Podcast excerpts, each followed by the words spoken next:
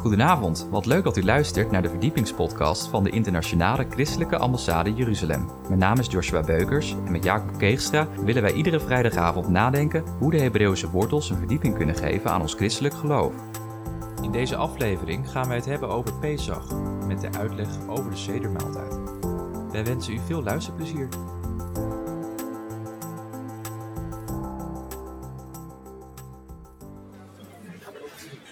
We gaan vandaag weer in de serie van Gods grote verbonden. We, hebben, we zijn al even onderweg. We hebben eerst het grondleggende verbond met Abraham, dat God via Abraham en zijn volk de wereld gaat zegenen. Toen het verbond met Mozes over de leefregels in het koninkrijk en een huwelijkscontract verbond. En vandaag het aanschouwelijk onderwijs, waar we vorige keer al min of meer over gehad hebben, dat Jezus kwam om een nieuw verbond te sluiten. En dat nieuwe verbond wordt aanschouwelijk in het wat wij avondmaal noemen. Alleen het avondmaal is iets breder dan dat hele kleine stukje matzes in dat ene slokje wijn. Juist in deze Hebreeuwse, de Joodse context van de Pesachmaaltijd, Sedermaaltijd, zien we de rijkdom waarin Jezus als onderdeel het avondmaal heeft ingesteld. Nou, laat u verrassen van alle symboliek die hierin meekomt. En van eigenlijk in alles in één woord verklappen, alles draait om Jezus. En om ook de maaltijd, de sedermaaltijd te starten, is er altijd één onderdeel die ik als man niet mag doen. Maar we doen het samen, Henny en ik. En uh, ook met de uitleg. En ik wil graag vragen aan Henny om uh, ja, bepaalde handelingen te doen waardoor iets apart gezet wordt. Voor elke feestdag, zoals Shabbat of elke Joodse feestdag, steekt de vrouw altijd de kaars aan. Net voordat de feest begint. En dat wil ik dan ook doen. Meestal gebruikt men daar bedekt doekje voor. Baruch ata Adonai Eloheinu, melech haolam, nadlik neer shal yom tov, ki Yeshua or haolam. Gezegend zijt gij, eeuwige schepper van het heelal, steken wij deze kaarsen aan voor deze goede dag, omdat Jezus het licht der wereld is. Amen. En waarom nu zo'n sedermaaltijd? Als we één tekst lezen in de Bijbel, staat in Lucas 22 vanaf vers 7. Ja, we gaan verschillende Bijbelteksten lezen. En de eerste is uit Lucas 22, vers 7 en dan vers 14 en 15. Waarom Jezus dit vierde. En er staat in Lucas 22, vers 7. De dag der ongezuurde broden brak aan. In vers 14. En toen het uur gekomen was, ging Jezus aan tafel aanliggen. En de twaalf discipelen met hem. En hij zeide tot hen, ik heb vurig verlangd dit paascha met u te eten, voordat ik ga lijden. Mensen, als onze Heer en Heiland, Jezus Christus, al vurig verlangd heeft om deze maaltijd, deze sedermaaltijd, met zijn discipelen te vieren. Dan is het toch juist voor ons om dit ook in ieder een keer mee te maken. Als onze Heer dit vurig ernaar verlangde om dit met ons te vieren. En daarin het nieuwe verbond in te stellen in zijn bloed. Nou, dan zal toch juist ieder gelovige hier onderdeel van moeten zijn en dit moeten meemaken. Zoals de meesten van jullie weten, heb ik tien jaar in Israël gewoond. En tien jaar lang heb ik toevalligerwijs elke keer de Pesach-maaltijd, de Seder-maaltijd, bij een ander gezin meegemaakt. Daardoor leer je ontzettend veel. Ik ben bij hele orthodoxe mensen in huis geweest, maar ook bij mensen in, in de Seder meegevierd. Dat ik dacht van, nou, geloven die nog wel? En dan zie je het wonderlijke van binnen het, Joodse bloed, noem ik dat. Ze vieren het allemaal. Ze vieren het, is altijd tegen de avond, rond, rond 6 uur en het gaat meestal door tot 12 uur. Dus we hebben een hele avond voor ons. We willen graag het gedeelte lezen uit Exodus waarom de, de zevenmaaltijd is ingesteld. Wat de oorsprong is. En dan lees ik in Exodus 12. Het zijn de woorden van God, hè? Het is niet dat Mozes dat bedacht heeft. Maar omdat God het gezegd heeft. En dat doen ze dus al 3300 keer, hè? Gewoon omdat God het gezegd heeft. Er staat in Exodus 12 vanaf vers 3. Spreek tot heel de gemeenschap van Israël. Op de tiende dag van deze maand moet ieder voor zich een lam per gezin nemen. Dan vers 5. U moet een lam zonder enig gebrek hebben, een mannetje van één jaar oud. U moet het van de schapen of van de geiten nemen en u moet het in bewaring houden tot de veertiende dag van de maand. En heel de verzamelde gemeenschap van Israël zal het slachten tegen het vallen van de avond. En ze zullen het bloed nemen en het aan beide deurposten strijken en aan de bovendorpel, aan de huizen waarin zij het eten.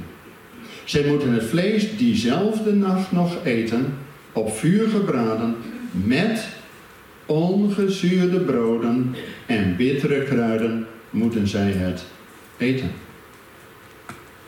En u moet het met haast eten, want het is een paasgaaf voor de Heer. Want ik zal in deze nacht door het land Egypte trekken en alle eerstgeborenen in het land Egypte treffen. Van de mensen tot het vee. En ik zal de goden van Egypte strafgerichten voltrekken. Ik ben de Heer. En het bloed zal u tot een teken zijn aan de huizen waarin u verblijft. En als ik het bloed zie, zal ik u Pesach voorbij gaan. En deze dag moet voor u een gedenkdag worden. U moet het vieren als een feest voor de Heer. U moet het vieren als een eeuwige verordening alle generaties door.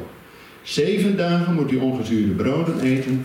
En meteen op de eerste dag moet u het zuurdeeg uit uw huizen wegdoen. Ik woonde in een orthodoxe wijk. En het was dus inderdaad zo dat alles werd gereinigd. Alles werd schoongemaakt. Nergens mocht meer zuurdezem zijn. Het laatste zuurdezem werd zelfs voor ons huis letterlijk op de avond, de zederavond, de, de moment daarvoor, werd het verbrand.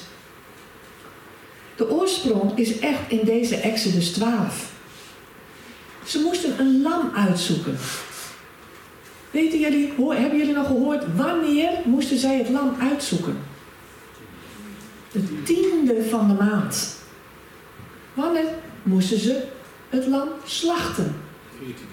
Veertiende van de maand Nisan. Ze hadden dus enige tijd om toen het lam uit te, uit te kiezen. En dat moest niet eventjes een, een, een lam zijn dat je denkt van, oh dat is een kreupele, die kunnen we wel even slachten. Nee, het moest een lam zijn die helemaal vlekkeloos was. Ik vind het bijzonder om te lezen hoe dat staat. En er staat in 1 Korinthe 5: Verwijder dan het oude zuurdeeg, opdat u een nieuw deeg zult zijn. U bent immers ongezuurd, want ons paaslam is voor ons geslacht, Christus. En we lezen eerst in Exodus dat het een gaaf, mannelijk, eenjarig stuk kleinvee moet zijn. En daarvan wordt in 1 Petrus 1 gezegd, u bent vrijgekocht met het kostbare bloed van Christus als van een onberispelijk en vlekkeloos lam. Dus vier dagen. Vier dagen was dat lam in je, in je huis. En daarna konden ze zien dat het een vlekkeloos lam was. Wat wij gaan doen in deze zedemaaltijd is de dingen van Exodus, dus uit het oude verbond, doortrekken naar het nieuwe verbond, naar het nieuwe testament. En dan is natuurlijk de vraag, wat deed Jezus de tiende van de maand? Dus de tiende van de maand werd, namelijk deed Jezus ook wat. Alleen wij zijn het ons vaak niet zo bewust. Denk eens na. Wat vieren we komende zondag? Palm Pasen. Jezus reed op een ezel en hij werd in feite op dat moment het lam dat uitgezocht werd en dat als een, op een ezel Jeruzalem binnenkwam. En toen begon die, die vier dagen. Jezus werd geïnspecteerd, in feite. Hij werd geïnspecteerd door Caiaphas. Hij werd geïnspecteerd door Pilatus. Hij werd geïnspecteerd door Judas. Door de hoofdman. Al die mensen zagen in feite wat er met Jezus gebeurd was. En daarom ook, Caiaphas die zegt, ik zie, geen, ik zie niet dat hij wat verkeerd heeft gedaan. En daardoor zien we ook dat Jezus werkelijk het vlekkeloos lam werd. Is. Binnen het Jodendom, binnen het, de Pesach, wordt ook de zeventiende dag meegenomen. Want dan is het namelijk de dag van de eerstelingen.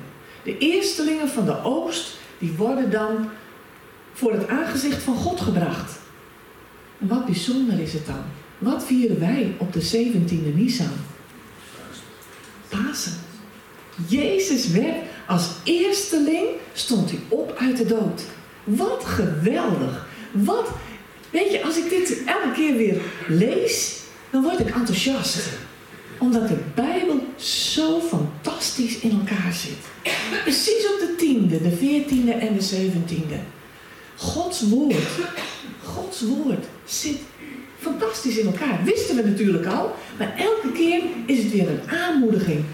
Het is niet toevallig wanneer bepaalde dingen gebeuren, omdat God doorgaat en God staat er in feite boven. Dit was in feite de inleiding op de zeder. De tafels zijn gedekt, de families zitten aan tafel. Volgende week hopen ze weer aan tafel te zijn. En het is echt altijd een feest. Er zijn toch minstens altijd wel 20 tot 25 mensen daar.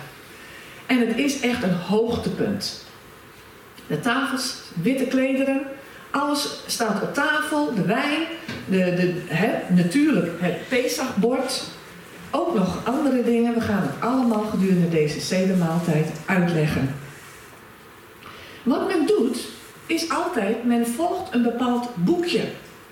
En dat is Haggadah. De seder, seder in het Hebreeuws, betekent orde, volgens een bepaalde orde. En dat is ook zo, want er zijn in feite veertien vaste gebruiken die wij ook gaan doorlopen.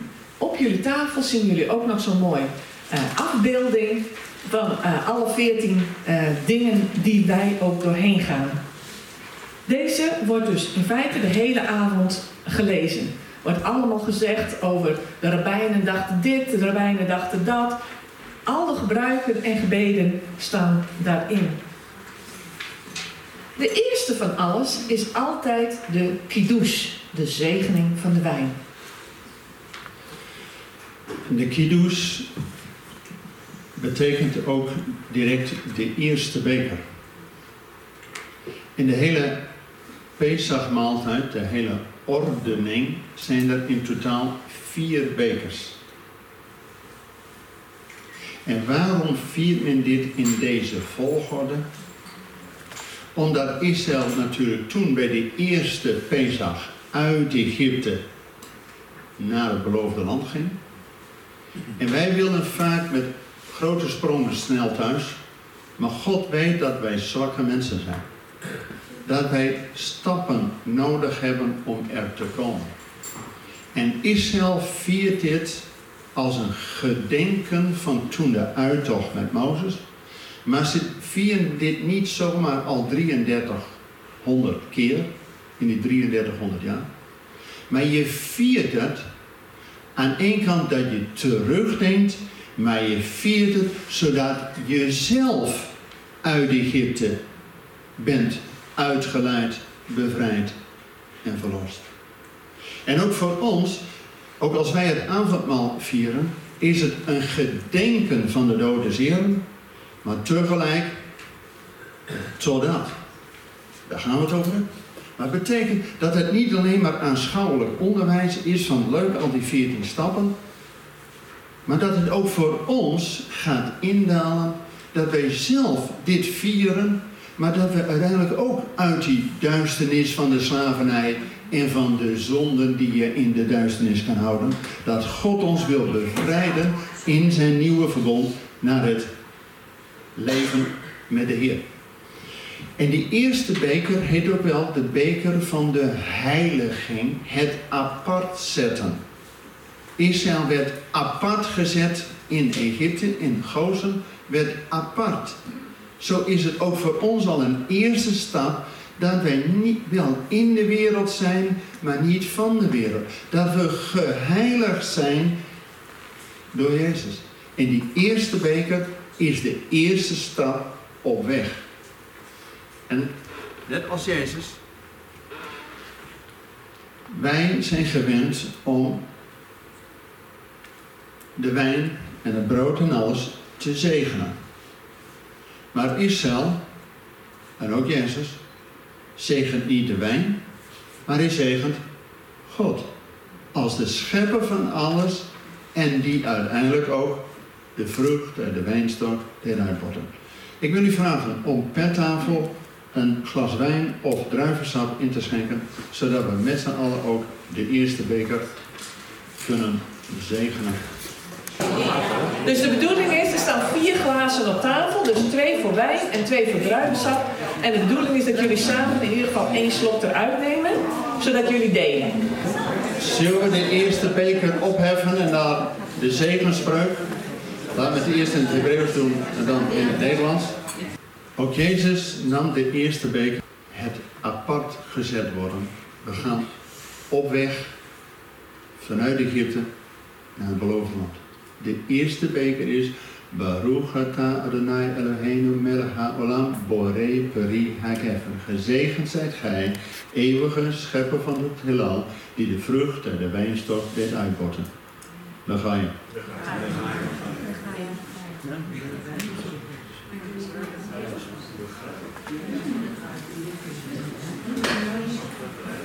Dan is het een iets andere volgorde dan wat wij in Nederland wel eens gewend zijn.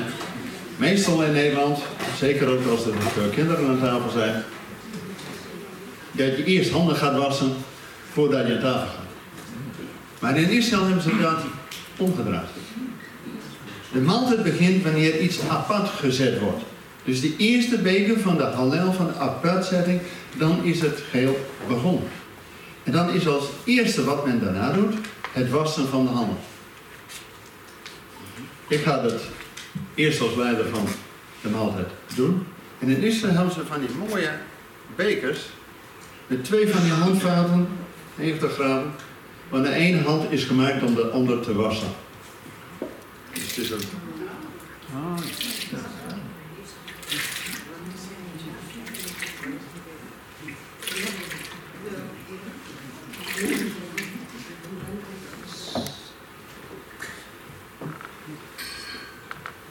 Hebben jullie gezien hoe vaak Jacob het deed? Zes keer, hè? Onthoud het maar even. Dat was het wassen van de handen, de oergats. We gaan nu aan vervolgende, eh, is dat we het... Die jullie hebben zo'n mooie plateau, zo'n mooi bord. Twee op elke tafel. En op deze hoofdtafel eigenlijk de hoofd eh. En er zijn altijd zes attributen op. Nou, gedurende deze hele ceder zullen we jullie meenemen met deze attributen. De eerste die we pakken, die jullie ook mogen pakken.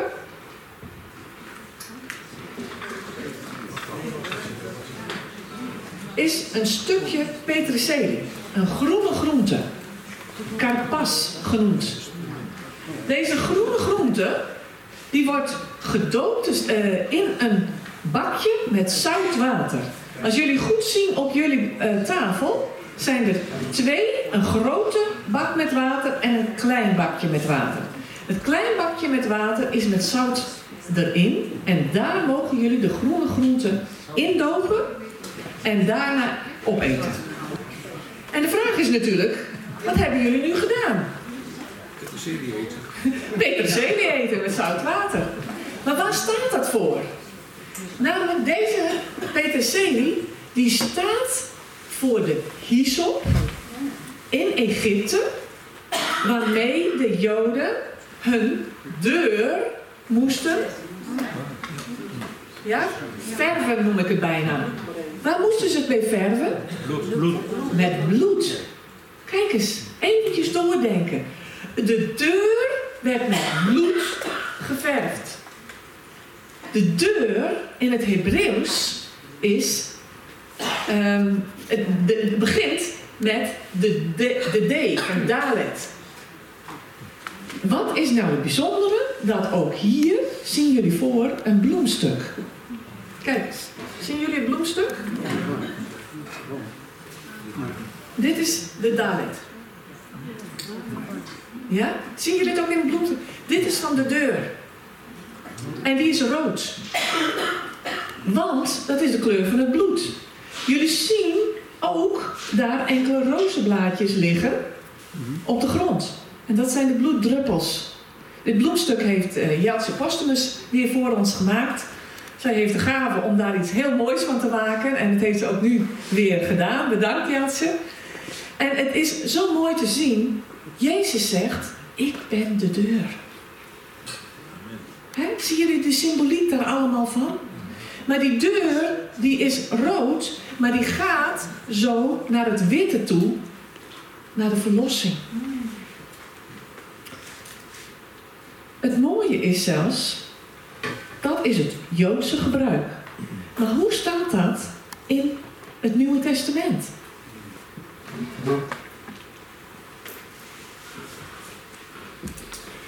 En in Matthäus 26 lezen we over die groene groente, de hyssop.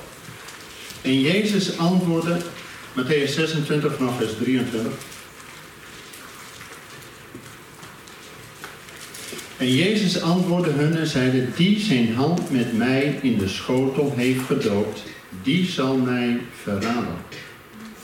En de paralleltekst in Johannes 13, deze is het voor wie ik indoop en aan wie ik het geef. En hij gaf het aan Judas. Dus op het moment dat Jezus deze zedermaaltijd deed, was het waarschijnlijk het moment van deze hyssop dat Judas op dat moment ook erin doopte en dat hij het gaf. En toen zei hij, en jij gaat mij verraden. Want al die symbolen die zijn al eeuwenlang hetzelfde. En die worden gewoon meegenomen. Die, die, blijven gewoon hetzelfde. Dus Jezus heeft ook deze zedermaaltijd uh, gedaan, net voordat hij stierf. En daarom is het zo bijzonder om al die gebruiken te zien. Het volgende onderdeel is het brood. Of eigenlijk de matzes. Matzes zijn ongezuurde broden.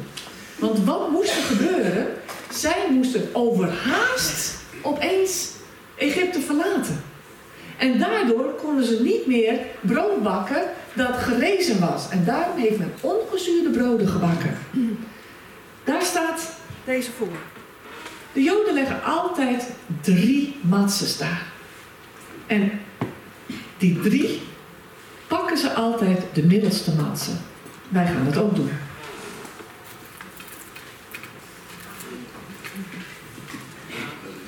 De middelste matse, drie. Wat, binnen het Jodendom, wat betekent de drie altijd? Dat is het voor ons. Vader, Zoon en Heilige Geest. Wat is het voor het Jodendom? De God van Abraham, de God van Isaac en de God van Jacob. En welke matse wordt nu genomen? De middelste.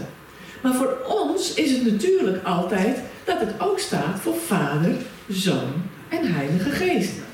Dus de middelste wordt genomen. Dus wie is dat? De zoon. De Zoon. En wat gebeurt daarmee? Hij wordt gebroken.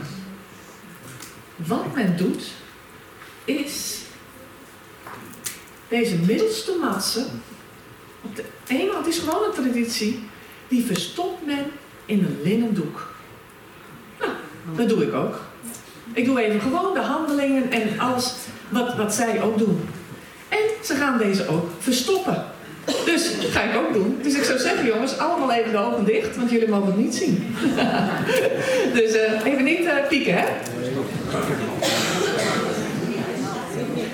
Oké, ik heb hem verstopt ondertussen. Jullie mogen er weer bij zijn. Die matses, waar lijken die op?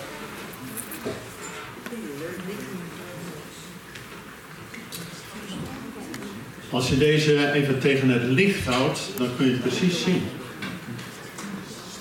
Ja, doe eens. Zo'n masses. Kijk eens tegen het licht. Wat zie je dan? Gaatjes. En als je ook de bovenkant ziet, zie je dat hij wat aangebrand is, gestreept.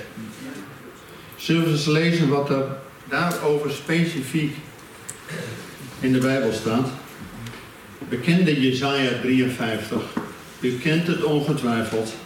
Om onze overtredingen werd hij doorboord. En om onze ongerechtigheden verbrijzeld. De straf die ons de vrede brengt was op hem. En door zijn striemen is ons genezing geworden. Mensen, dit ongezuurde brood, doorboord en gestreept, is een beeld van de Heer. We weten, Hij is het manna, het brood uit de hemel. Maar brood, alleen al met dat hele kleine graankorreltje, daar zitten al minstens drie keer het verhaal van het evangelie in. Maar zoals een graankorrel gezaaid wordt, in de aarde moet vallen en afsterven. En dan pas dat God het wonder van de wedergeboorte doet en het graan laat groeien. Maar ook daarin weer een proces. We willen allemaal betekent direct zijn en direct oogsten. Nee, de landman heeft geduld. Met de vroege regen om het graan te laten ontkiemen. En dan eerst de hal, dan de aar en dan de volle koren in de aar. En daar heb je die late regen voor nodig om dat volle koren te laten aanzwellen. Dan de sikkel erin en geoogst. Maar daar ben je er nog niet. Dan ben je hooguit van één graden korreltje wat je gezaaid hebt, ben je naar tien. Amen. Maar dan heb je nog niks aan. Dan moet dat graan ook eerst nog weer gemalen worden. Dus van zijn identiteit af dan in water gekneed, dan in het vuur gebakken.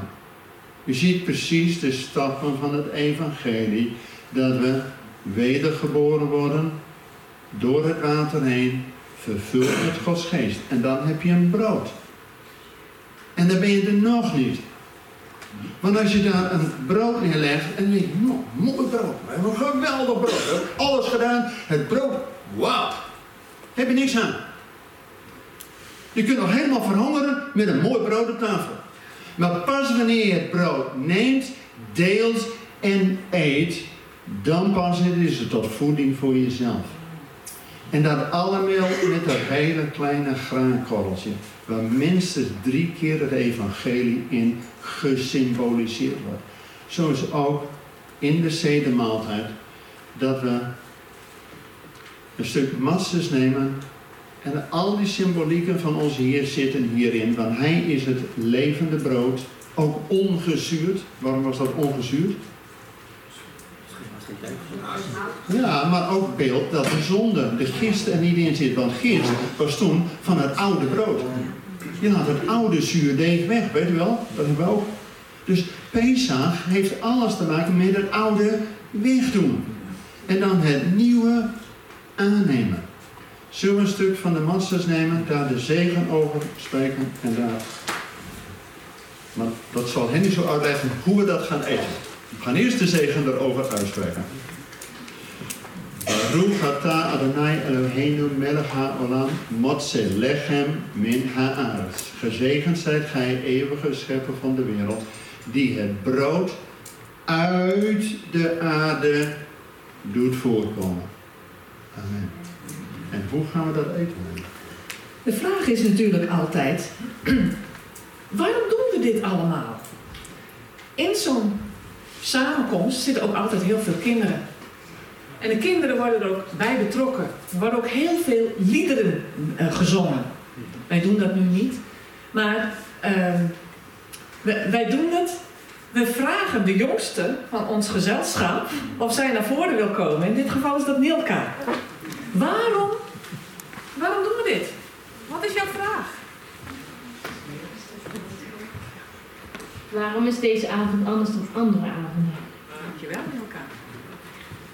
Dat is de vraag. Waarom is deze avond anders dan alle andere avonden? Er zijn in feite vier vragen. Waarom hebben we groene groenten? Waarom hebben we de matzes? Waarom?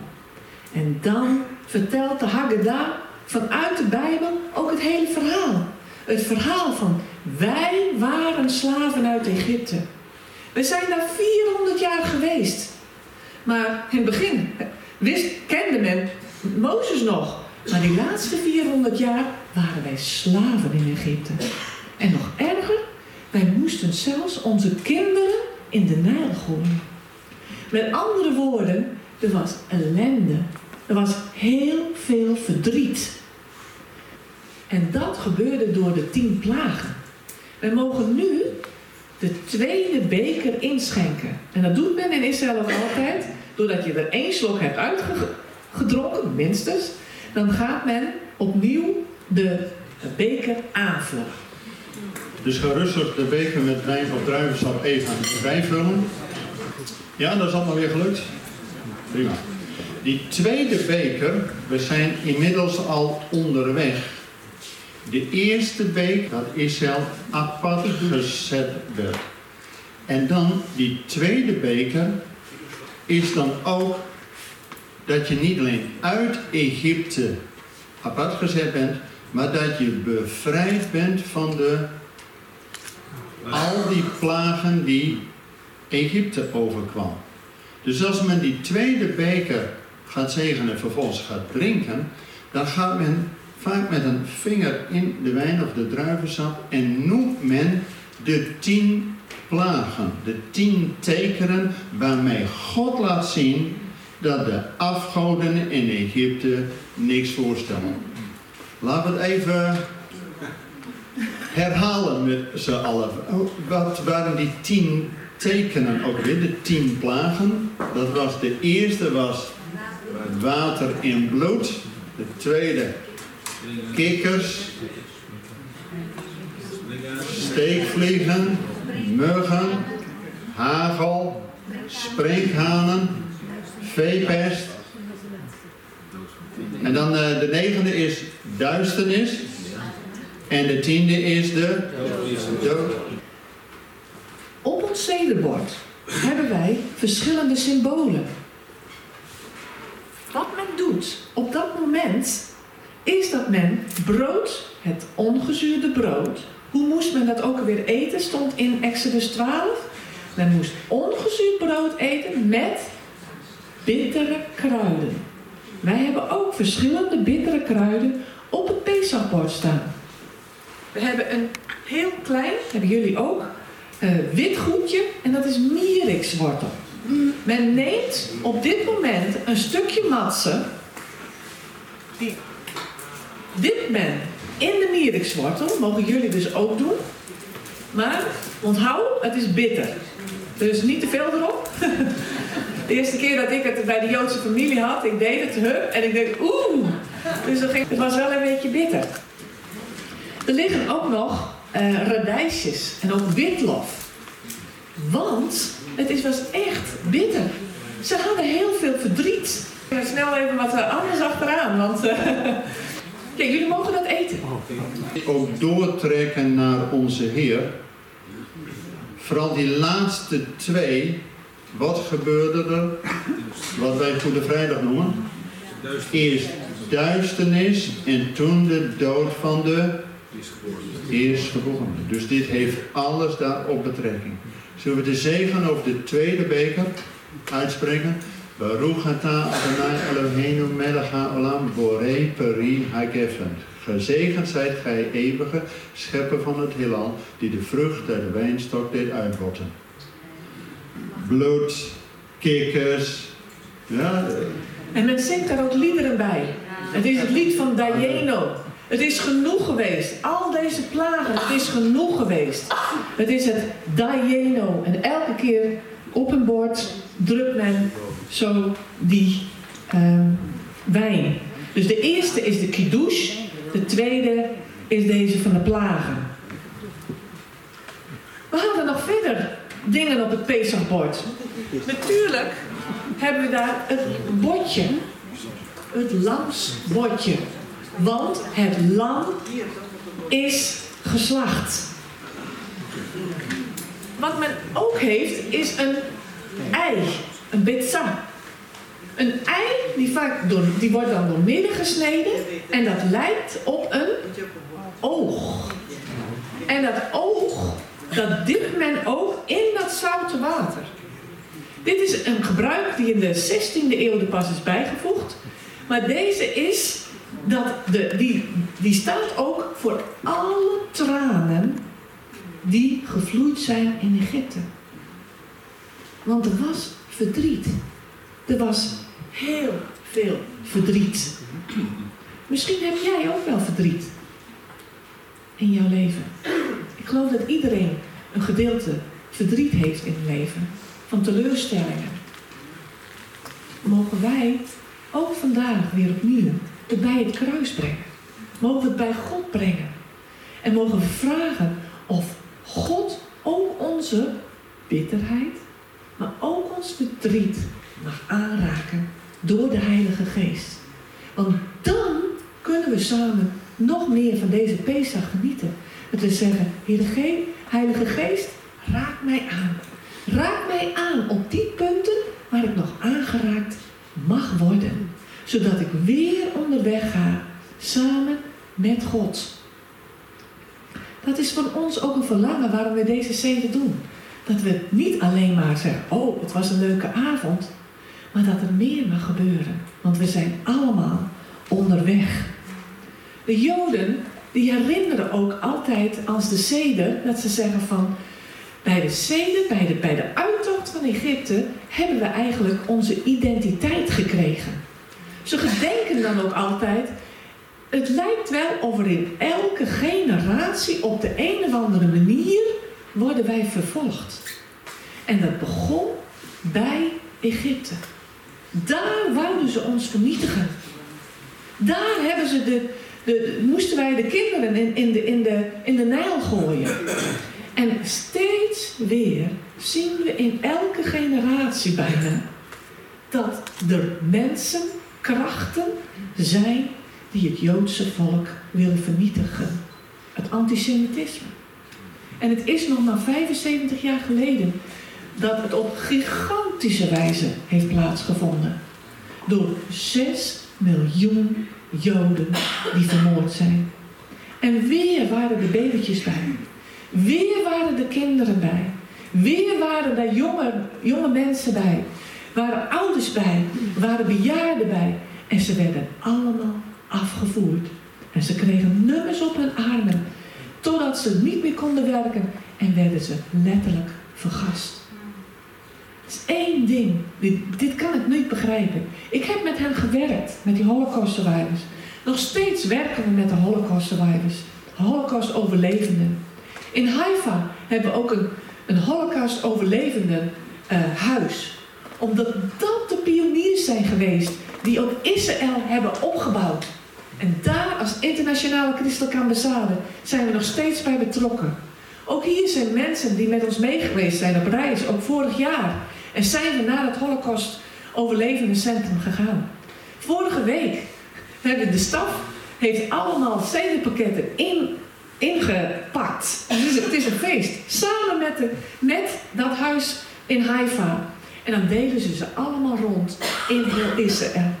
En daarom willen wij vandaag ook voor die Pesachpakketten ehm, een collecte houden. Want die worden deze week allemaal naar mensen in heel Israël uitgedeeld. En we vinden het voorrecht dat wij zo allemaal daarbij betrokken mogen zijn. Het zederbord. Er zijn nog meer dingen. We hadden het ei. Maar we hebben ook de garosjet. Dat is dat mooie goedje wat jullie zien, wat helemaal lekker gemaakt is, ook door het team. En dat is, el- elke familie heeft zelfs zijn eigen eh, recept daarvoor. Dat is heel apart. En, en daar gaan ze ook lekker over discussiëren tijdens de zedermaaltijd. Maar wat ze doen, is dat bruine goedje van appel, van kaneel en vaak ook van rozijnen. Dat doet men zo.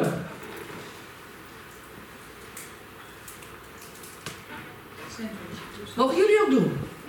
Jullie mogen een stukjes matzes nemen en daar het garosjet, dat, de klei, dat, dat is het namelijk, het is het symbool van de stenen die zij moesten bakken in Egypte. Dus dat stukje matsen, die twee matzes, en ze noemen het ook wel de sandwich van Hillel. Hillel heeft dat ook eh, meegegeven en die wordt nog steeds in de, in de seder herdacht. Dus jullie mogen dat pakken en mogen jullie ook, ook opeten. En dat is weer dat ze hard moesten werken om die stenen te bakken in Egypte. Want het hele zederbord, dat vertelt het verhaal. Het verhaal dat ze slaven waren uit Egypte.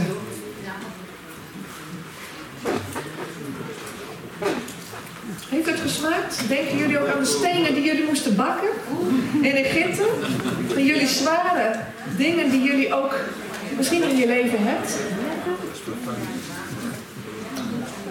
Vervolgens gaat men op, tijdens de seder voor de tweede keer de handen wassen. De eerste keer deden de leiders het en de tweede keer gaat iedereen het doen. En er staat ook een grote bak op tafel met water. Daar mogen jullie je handen indopen, straks. Als de, en mogen jullie je handen gaan wassen. En met de servetten die daar allemaal liggen, mogen jullie ze afwassen. Maar denk wel, wat doe je in feite? Wat heeft Jezus gezegd? Want dit is ook het moment in de zedermaaltijd dat naar alle waarschijnlijkheid Jezus gezegd heeft: Ik wil niet jullie alleen maar de handen wassen, maar ik wil jullie helemaal wassen. Dus als jij die handen in, die kom doet, mag Jezus dan ook jou helemaal wassen? Dus niet alleen maar eventjes zo, zo, zo. Maar Jezus ging de voeten wassen van zijn discipelen. Hij zegt, niet alleen de handen, maar ik wil jullie helemaal reinigen. En dat heeft hij gedaan door te lijden en te sterven aan het kruis voor ons. En juist ook lezen we dan in de Bijbel dat Jezus zelf de voetwassing deed. Eigenlijk was dat een slavenwerkje. Maar al die discipelen voelden zich dan blijkbaar dat te veel, te hoog, en daar weet ik wat voor. Dus Jezus deed het zelf. En dan komt hij op een gegeven moment bij Petrus. En Petrus, om in modern Nederlands te zeggen, aan mijn lijf geen Polonaise. Maar dan zegt Jezus, als ik dit niet doe, kunt gij geen deel aan mij hebben. En dan melancholisch helemaal rein te zijn. En als teken daarvan dopen wij ook onze handen in bak met water.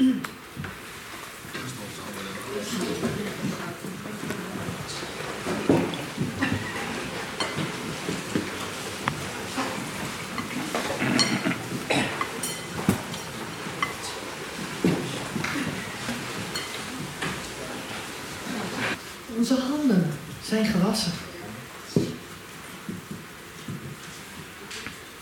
Jezus is voor ons aan het kruis gegaan. We hebben nu alle symbolen op het zederbord gedaan. We hebben het verhaal verteld. De matse is verstopt. Alles is nu afgerond. En nu komt dan ook altijd de feestelijke maaltijd. Dat, duurt, dat doen ze ook altijd in deze hele seder. Maar dit is het moment dat de feestelijke maaltijd is. En het is ook altijd echt heel feestelijk. Dat is, hè, dan pak je helemaal uit op alles wat er is. En het is echt een hele feestelijk samen zijn. Dus hebben jullie ook lekker gegeten? Waarom vraag ik dat? Omdat ik het eigenlijk best een heel belangrijk moment vind. Want er staat namelijk ook in het Nieuwe Testament weer, het Nieuwe Verbond, altijd precies aangegeven dat wat er nu gaat gebeuren. Weer in Matthäus 26, er staat in vers 26. En terwijl zij aten, nam Jezus een brood, sprak de zegen uit, brak het, gaf het aan zijn discipelen en zei: Neemt, eet, dit is mijn lichaam. Dus terwijl zij aten. Dus wij hebben nu gegeten. Dus Jezus doet nu iets terwijl we aan het eten waren. Daarom noem ik het even, hebben jullie lekker gegeten. Want wat hebben wij voor de maaltijd gedaan? We hebben namelijk wat verstopt. Dus, ik wil vragen aan de jongste, de kinderen gaan dan op zoek. Het is ook een mooie manier om tijdens een grote maaltijd de kinderen er weer even op hun plek te laten zitten. Zeggen van eerst even zoeken en daarna beginnen we weer. Dus, Nilka.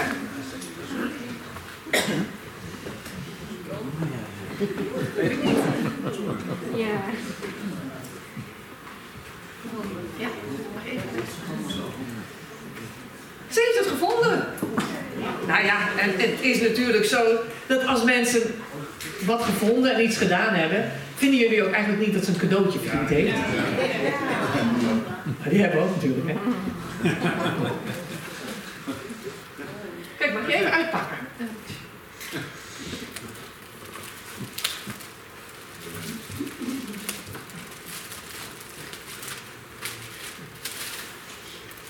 Gods woord is één. De meeste, ik weet niet, de meeste van jullie kennen wel het, boek dat in eh, eind vorig jaar is uitgekomen. Gods woord is één. Hè, over de Hebreeuwse context, eh, de Hebreeuwse compositie van de Bijbel. Nou, die wilden we jou geven omdat we dat vinden zo belangrijk. Dat dat eigenlijk over de hele wereld bekend gaat worden. Het boek is natuurlijk ook straks in de pauze of straks bij het eten te koop voor 15 euro. Oké, succes. Ze krijgen een cadeau. Bij sommige families wordt het cadeau pas over 50 dagen gegeven.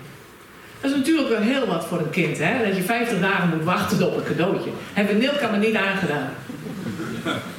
Maar 50 dagen. Denk eens na. Aha, 50 dagen na Pasen is het Pinksteren. 50 dagen daarna heeft God ons het grootste cadeau gegeven, namelijk de Heilige Geest. Maar Milka, die nam het cadeau aan. Zo moeten wij ook het cadeau dat God ons geeft in de Heilige Geest aannemen. Als wij willen dat we dat cadeau ontvangen, mogen we er ook om vragen. En dan gaat God ook iets doen in ons hart. Maar God is altijd een gentleman. Hij wil dat wij erom vragen. En dat mogen we doen. En dan wil God ons meer en meer vervullen met Gods geest. Het verborgen matsen. Een verborgen matsen in een linnen doek. Die opeens tevoorschijn komt. Wie kwam in Pasen uit een linnen doek tevoorschijn na drie dagen? Is het niet bijzonder?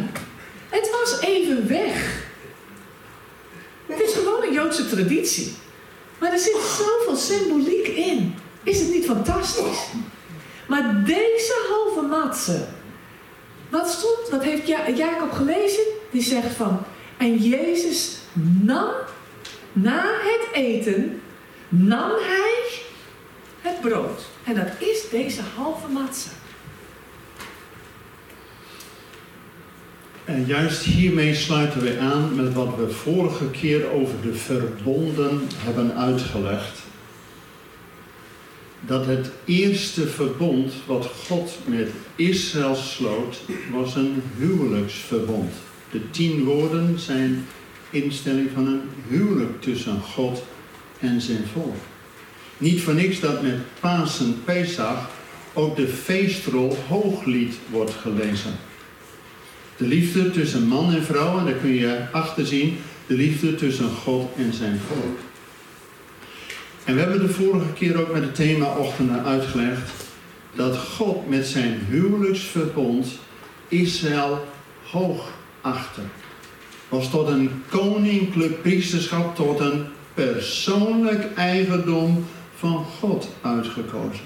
Daarom waren ze uit Egypte op weg naar het beloofde land. Alleen toen ze eenmaal in het beloofde land waren, deed Israël alles wat God had verboden. Notabene, ze waren bevrijd van al die afgoden uit Egypte. En wat ging Israël doen? De verlichting van God werd verdrongen en vervangen door iets anders. Er kwamen nieuwe of andere afgoden voor in de plek. De Baals, de Astartes en noem het hele rijtje van Canaan maar op. Dat op een gegeven moment dat God zegt, ik walg van mijn volk. Zo, dat is waar. En God geeft zijn volk een scheidsbrief mee. En daarmee is het oude verbond, het huwelijk tussen God en zijn volk, passé. En dan kan God nooit een nieuw verbond zomaar weer aangaan, want hij heeft een scheidsbrief meegegeven.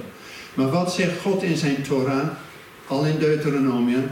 De man en de vrouw die getrouwd zijn. De vrouw is gebonden aan haar man, zolang die man leeft. Maar wanneer hij gestorven is, is de vrouw rechtens vrij. Mensen, daarom moest Jezus, Yeshua, als Messias van Israël sterven als bruidegom. En het mooie van wat ik hier heb, de tweede deel, wat dus uit de aarde komt, alles van de opstanding. En we zullen straks ook lezen, misschien is het goed om het direct al te lezen. Daar staat er ook. En evenzo de beker na de maaltijd. En Jezus zei, deze beker is het nieuwe verbond in mijn bloed. Mensen, wat we hier doen is niet een, een repetitie van het oude, maar de instelling van het nieuwe verbond in het bloed van het Pesachlam. Zodat hij een nieuw verbond, een nieuw huwelijksverbond met zijn volk kan aangaan. En wij die ook geloven in diezelfde Messias, Jezus, mogen erbij horen. Dat we geënt zijn. Dat we delen, niet alleen in die maaltijd, maar ook in het volbrachte werk van onze Heer. Zullen we dan ook met die derde beker die na de maaltijd werd ingezegend. En wat we lazen, dat we eerst het brood nemen, zoals ik gelezen heb. Terwijl zij aten, nam Jezus een brood, sprak de zegen uit, brak het, gaf het aan zijn discipelen en zei, neemt, eet, dit is mijn lichaam. Zullen we een stuk van de masses nemen? Laten we daarbij gaan staan als instelling op het avondmaal. Juist dit is van die tweede helft van die opgestane Heer die voor ons dit gedaan heeft. Van het nieuwe verbond. En dat ook Jezus zegt, neemt, eet, dit is mijn lichaam. En de zegen over de massas, Baruch atah Adonai Eloheinu melech motse lechem min haaretz. Gezegend zijt gij, eeuwige schepper van het heelal, die het brood uit de aarde deed opstaan tot vergeving en verzoening van al onze ongerechtigheden. Amen. En dan nemen we ook de beker.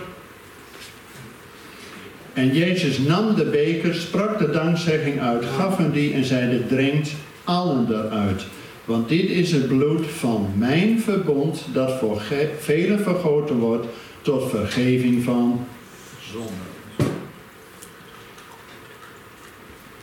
Voor de die- derde keer wordt het bijgeschonken. En die derde beker, we zijn onderweg in het proces van heiliging, uitleiding, van bevrijding. Maar die derde beker is de beker der verlossing. Want je kunt wel uit Egypte zijn, je kunt bevrijd zijn van de slavernij. Je kunt wel uit Egypte zijn, maar Egypte moet ook nog uit jou. Daarom de beker der verlossing om ons te verlossen van al onze innerlijke zonden. Zullen we de zegelspreuk, zoals Jezus die uitgesproken heeft, Baruch atah Adonai Eloheinu melech haolam, borei peri hagefen. Gezegend zijt gij eeuwige schepper van het heelal, die de vrucht uit de wijnstok deed uitbotten. Drinkt allen eruit tot vergeving van zonden. Amen. Gaat u rustig zitten. 1 Korinthe 11, de bekende woorden, instelling van het avondmaal. En evenzo de beker na de maaltijd. Dus dat is nu het moment. En Jezus zei dat deze beker is het nieuwe verbond in mijn bloed. Zo dikwijls gij die drinkt, doe dat tot mijn gedachtenis. Want zo dikwijls gij brood eet en de beker drinkt, verkondigt gij de dood des Heren totdat hij komt. Mensen, avondmaal vieren, of in deze Pesachmaaltijd, is dat niet alleen een terugkijken naar wat alles gebeurd is, de uittocht uit Egypte, en dat Jezus ons uit de zonde wil leiden, maar het is proclamatie van de opstanding van de Heer, die met hemelvaart naar de hemel ging, om wat te doen? Om zijn koninklijke waardigheid in ontvangst te nemen. En dat kan alleen uit handen van de Allerhoogste, van God zelf. En wij verkondigen de dood des Heren totdat Hij komt. En wanneer Jezus komt, wat komt Hij dan doen? Dan hebben we de maaltijd des Heren en tegelijk de bruiloft van het lam. Mensen, dit is een koninklijk bruiloftsgebeuren. En in de hele volgorde, we hebben nu de derde beker van de verlossing in het bloed van de Heer gehad, als teken van het nieuwe verbond. Zodat er een nieuwe relatie tussen God en zijn volk kan komen. En dan lezen we in de, in de Bijbel, nadat Jezus en zijn discipelen de lofzang gezongen hebben. De lofzang, dat is dus niet een koortje uit opwekking, maar de Hallel, de lofzang, is een standaard aantal psalmen die allemaal met Hallel, Halleluja beginnen. Het zijn psalm 113 tot 118. Er staat precies in het midden, psalm 116, de beker der dankzegging die wij verlossend opheffen. Dat heeft Jezus net gedaan. Nadat zij de Hallel gezongen hebben, ging Jezus met zijn discipelen naar Gethsemane, het uur van waken. Want even in herinnering, wanneer doet Israël deze, viert Israël deze maaltijd op de veertiende van de eerste maand. Dan is de winter afgelopen en de eerste maand is het van het voorjaar dat het licht doorbreekt. Alle feesten in de Bijbel worden in het licht gevierd. Tussen Pasen en Loofhuttenfeest. Tussen voorjaar en najaar. En altijd de veertiende. Want dat is precies halverwege de maand. Een maand is 28 houden. Precies de veertiende is de helft. Betekent het is volle maan. Dus toen Israël uit Egypte die nacht ging, was het volle maan. Nou mensen, dan heb je geen straatlantaarns nodig. Volle maan geeft genoeg licht om te zien waar je heen moet. En als je dan ook nog een vuurkolom voor je hebt, nou, die wijst je de weg. En die wolkolom achter je, mensen die farao, die zag helemaal niks. Wolkolom, zag helemaal niks. En dan gingen ze door de Schelfzee. En de rots die met hem meeging was er. En ze werden allen in de wolk gedoopt. Hoeveel mensen waren dat? In ieder geval 600.000, zegt het maar. Nou, dat was de grootste doopdienst die we ooit meegemaakt hebben. Dat was het begin. En ook voor ons dezelfde procesgang. De eerste beker van de uitleiding, de beker van de bevrijding en dan de beker van de verlossing. En dan, ja, dat, dat gaan we nu uitleggen. Want wat gebeurde er? In die nacht dat Israël uittoog met die volle maan, dan waren ze onderweg. En door de geschiedenis heen was dit voor Israël een nacht van waken. En als Jezus dan na de instelling van het avondmaal naar Gethsemane gaat en aan zijn discipelen vraagt, och of als gij niet één uur met mij kon waken. Dat was helemaal niet een overbodige iets van, nou, dat lukt maar een beetje fanatiek. Nee, het was gewoon een nacht van waken. Dat was al 3300 jaar zo. Want er staat in Exodus 12 dat al. Vers, Exodus 12, vers 42. Een nacht van waken was dit voor de Heer, om hen uit het land Egypte te leiden. Daarom is dit een nacht ter ere van de Heer, een waken voor alle Israëlieten, al hun generaties door. Dus Jezus vroeg aan zijn discipelen helemaal niet iets buitengewoon. Dat was eigenlijk onderdeel van hoe zij de zedermaaltijd vierden. En Gethsemane, mensen, is net zo belangrijk als Golgotha. Voor ons is het kruis natuurlijk cruciaal. Amen. Maar Gethsemane was dat hij zijn wil overdroeg aan de wil van zijn vader. Niet mijn wil, maar uw. Toen kon het allemaal gebeuren. In Gethsemane was de keuze. Dus ook in deze hele maaltijd. De eerste beker is al de keuze dat je los van Egypte, van de wereld wil. Op weg naar dat beloofde land. En na die derde beker van de verlossing heeft Jezus die vierde, die laatste beker niet gedronken. Nou, ik weet niet hoe u bent opgevoed, maar ik mocht vroeger nooit van tafel voordat ik mijn bordje leeg had en alles had opgedronken. En Jezus ging na die derde beker die hij als de beker der verlossing heeft ingesteld, daar kwam hij voor, hè, de eerste keer. Dat was zijn roeping. En die heeft die vierde beker niet gedronken. Maar wacht even. Jezus zegt uitdrukkelijk, ik zal vanaf nu niet meer van de vrucht van de wijnsoort drinken, totdat, totdat ik een nieuw ga drinken in het koninkrijk van mijn vader. Dus jongens, hoe dan ook, Jezus komt terug. Dat moet gewoon. Om de maaltijd te besluiten, maar niet om de laatste maaltijd af te sluiten, maar om een nieuw te drinken in het koninkrijk van zijn vader, met die koninklijke maaltijd, de maaltijd des Heren. Wauw, dat is de grootste barbecue aller tijden, hè? Jongens, als Jezaja 25 leest, voor alle volken een maaltijd des Heren met belegen wijnen, rijke spijzen voor alle volken. Wauw. En dat zal niet alleen een koninklijke maaltijd zijn, maar tegelijk de bruiloft van het lam. Maar betekent ook dat zijn bruid zich kleedt met fijn linnen. Dat zijn de rechtvaardige daden der heiligen. Dus die vierde beker, die ook de beker van de aanneming wordt genoemd.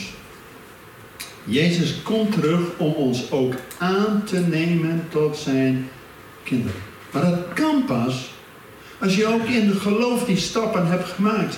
Van uitleiding, bevrijding, verlossing dat het oude echt passé is, dan kun je aangenomen worden tot kind van God.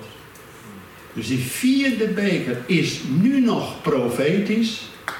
Die wordt in Israël ook wel de beker van Elia genoemd. En heel bijzonder, altijd met de zedemaaltijd op het eind, doet men de deur open. Meestal de vader van het gezin doet de deur open om te kijken, ja, is het niet dit jaar, dan volgend jaar. Want Elia, en u kent misschien de laatste tekst uit onze Oude Testament, dat de profeet Elia wordt gezonden om wat te doen? Om het hart van de kinderen terug te brengen tot het hart van de vaderen. En dat is al geweldig voor pastorale mensen. Dat er harmonie is in het gezin. Amen. Maar dat is niet helemaal de, de, de, de pointe van die tekst.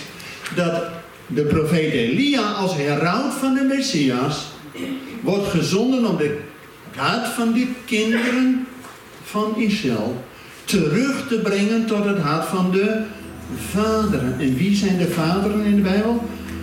Abraham, Isaac en Jacob. Dat Israël niet alleen terugkeert tot het land, dat is fase 1. Maar dat ook Israël terugkeert tot het hart van de vaderen. Tot de God van de vader. Maar God noemt zich in de Bijbel, ik ben Yahweh, de God van Abraham, de God van Isaac, de God van Jacob. Hij die is, die was en die komt, de Almachtige. Bedankt voor het luisteren naar deze verdiepingspodcast van de ICEJ. Waardeert u onze podcast? Steun ons dan met een donatie, abonneer u of deel deze podcast met uw vrienden of familie. Ga naar www.icej.nl. Volgende week gaan wij het hebben over een hele interessante Bijbelstudie van Pesach naar Pasen. Hartelijk bedankt voor het luisteren en tot volgende week.